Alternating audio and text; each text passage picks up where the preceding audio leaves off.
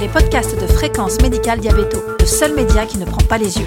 Une édition spéciale avec le soutien institutionnel de Nouveau Nordisk et diabète.fr. Docteur Jean-Paul Mar. Bonjour, nous sommes le dimanche 19 avril. Voici le journal de la diabétologie au cours de la pandémie Covid-19. L'épidémie a passé son pic dans notre pays, mais les diabétiques restent à risque d'évolution vers une forme grave de la pneumonie. Notre édition audio de fréquence médicale en diabétologie est aujourd'hui consacrée à la prise en charge des diabétiques au quotidien lors de la pandémie. Et nous avons interviewé le professeur Ariane Sultan, diabétologue au CHU de Montpellier, qui nous parlera des changements indispensables à faire pour la prise en charge de ces malades, ainsi que monsieur Gérard Raymond, président des associations de malades, qui nous parlera de la position et du nouveau mode de fonctionnement de la l'Association française des diabétiques pendant la pandémie. Et nous commençons tout de suite avec le professeur Ariane Sultan. Bonjour Ariane Sultan.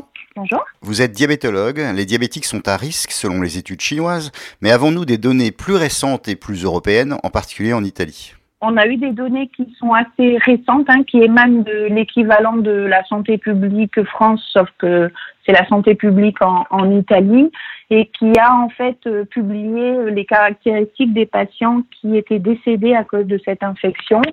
Euh, donc des données sur euh, 2003 patients. Et euh, il ressort que euh, la majorité de ces patients étaient âgés puisqu'ils avaient un âge médian de 80 ans majoritairement des hommes, hein, sans qu'on sache vraiment pourquoi, à 70%. Et euh, l'élément fondamental, c'est le poids des comorbidités dans la gravité de cette infection, euh, puisque sur les 2003 personnes décédées, seuls trois patients n'avaient aucune pathologie préexistante, ce qui veut dire que 2000 patients avaient des, pathologies. Et l'analyse va plus loin puisque euh, elle montre que euh, parmi les 2000 personnes décédées, un quart avait une pathologie chronique, euh, un quart avait deux pathologies chroniques et la moitié des personnes décédées avaient trois pathologies chroniques. Et quand on s'intéresse aux pathologies chroniques que présentaient ces personnes, celle qui ressort le plus souvent, c'est l'hypertension artérielle qui était présente chez trois quarts des personnes qui sont décédées de cette infection le diabète de type 2 qui était présent chez 35% et la présence d'une cardiopathie ischémique. Donc un poids du diabète en, en termes de risque de sévérité de l'infection et de risque de décès, mais un poids au-delà du diabète, un poids de, des, des, comorbidités et des pathologies chroniques qui en plus ont, ont, un effet cumulatif sur le risque de décès. Donc en ce moment, vous êtes en train de suivre vos malades le plus possible en télémédecine. Quelles sont les questions qu'ils vous posent le plus et quelles sont les mesures que vous leur conseillez? Alors, les questions qu'ils posent le plus, c'est quelles sont les mesures euh, spécifiques qui doivent être appliquées euh, étant donné qu'ils sont diabétiques? Est-ce qu'il y a des choses à faire en plus par rapport à la personne diabétique? euh, ils sont également euh, très demandeurs des symptômes qui doivent les alerter par rapport au risque d'infection par le Covid-19.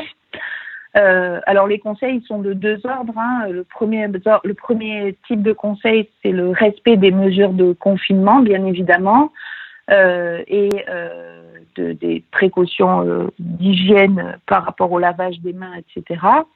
Et le deuxième groupe de conseils, c'est une un renforcement euh, de la surveillance glycémique euh, afin de pouvoir être alerté en cas de déséquilibre glycémique euh, de, le plus rapidement possible. Donc la seule particularité chez la personne diabétique, c'est la nécessité euh, de surveiller le diabète peut-être de façon un peu plus renforcée euh, pour euh, détecter rapidement des équilibres glycémiques. Tous les médecins disent qu'ils voient moins de malades qui ne sont pas infectés en consultation. N'est-ce pas inquiétant pour l'avenir et quels conseils donnez-vous? Je crois qu'il y a un message qui est également assez important, c'est de continuer le suivi des, des personnes diabétiques si les consultations en face à face ne sont pas faisables euh, étant donné les, les, mesures de confinement, je crois qu'il faut quand même euh, mettre en place de la téléconsultation parce que les urgences diabétologiques au-delà du Covid-19 persistent.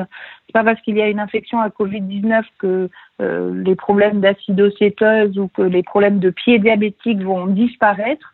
Donc, je crois qu'il faut euh, savoir rester disponible euh, pour les personnes diabétiques et, et maintenir un suivi, euh, quel qu'il soit, j'ai envie de dire, afin de, de détecter le plus rapidement possible des complications du diabète autres que l'infection par le Covid-19.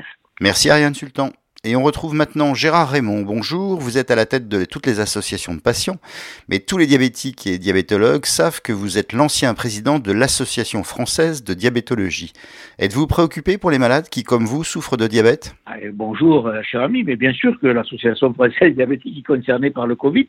D'abord, dans ces, dans ces structures, puisque nous sommes nous aussi tous confinés, et donc euh, le fonctionnement de, de la structure fédérale euh, est, en train aujourd'hui d'innover. Ça, c'est une première chose. Et la deuxième chose qui me paraît beaucoup plus importante, c'est que, effectivement, les 4 millions de personnes atteintes de diabète sont considérées, y compris par le président de la République, comme des personnes à risque. Donc, forcément nous sommes concernés par cette pandémie du Covid. Vous comptez sur les médias français pour relayer les bons messages auprès des diabétiques? Ah, alors ça, c'est un vrai sujet, puisque nous sommes, euh, y compris la Fédération française diabétique, mais mais aussi d'autres associations, nous sommes assez déçus de la façon dont nous sommes traités, puisque, et c'était légitime, on a interviewé effectivement les experts scientifiques, les politologues, les économistes face à cette pandémie, mais on n'a pas interrogé les associations de patients euh, et les citoyens eux-mêmes regroupés dans le cadre de la démocratie en santé. On n'a pour le moment pas interrogé ces, structures-là. Même le président Macron, qui a félicité l'ensemble des, des structures euh, et des acteurs euh, face à cette pandémie, a oublié, a oublié de remercier et de féliciter les actions menées par les associations de patients. C'est un peu dommage parce que je trouve que les associations de patients aujourd'hui font beaucoup, beaucoup, beaucoup pour aider euh, chacun d'entre nous à pouvoir vivre et le confinement, mais aussi la pathologie chronique qui nous, qui, qui nous atteint et pour laquelle il faut qu'on ait aussi des soins permanents. Vous noterez que ce n'est pas la politique de nos médias. Je vous remercie et et j'espère que d'autres suivront votre exemple. Vous avez des actions avec la Société française de diabétologie? On n'a pas, on n'a pas véritablement de, d'actions en cours et de recommandations nouvelles. Je pense que la diabétologie a été euh, toujours à la pointe de, de l'innovation. Et cette crise-là nous permet effectivement aussi d'aller un peu plus loin dans les innovations.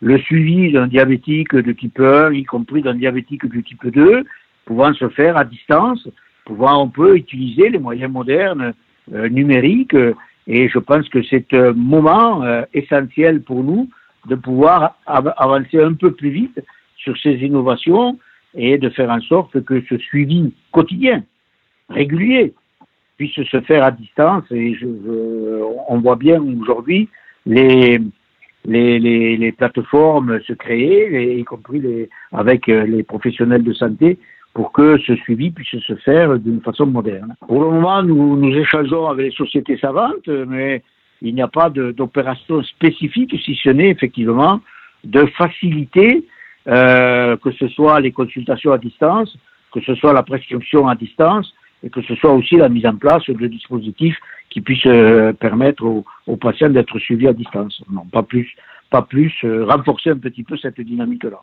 Merci Gérard Raymond. C'est moi qui vous remercie. Cette édition audio de Fréquence médicale en diabétologie, entièrement réalisée dans les conditions du confinement, est terminée. Vous retrouverez toutes les informations de la Covid-19 sur le site de Fréquence médicale. On se retrouve la semaine prochaine. En attendant, portez-vous bien.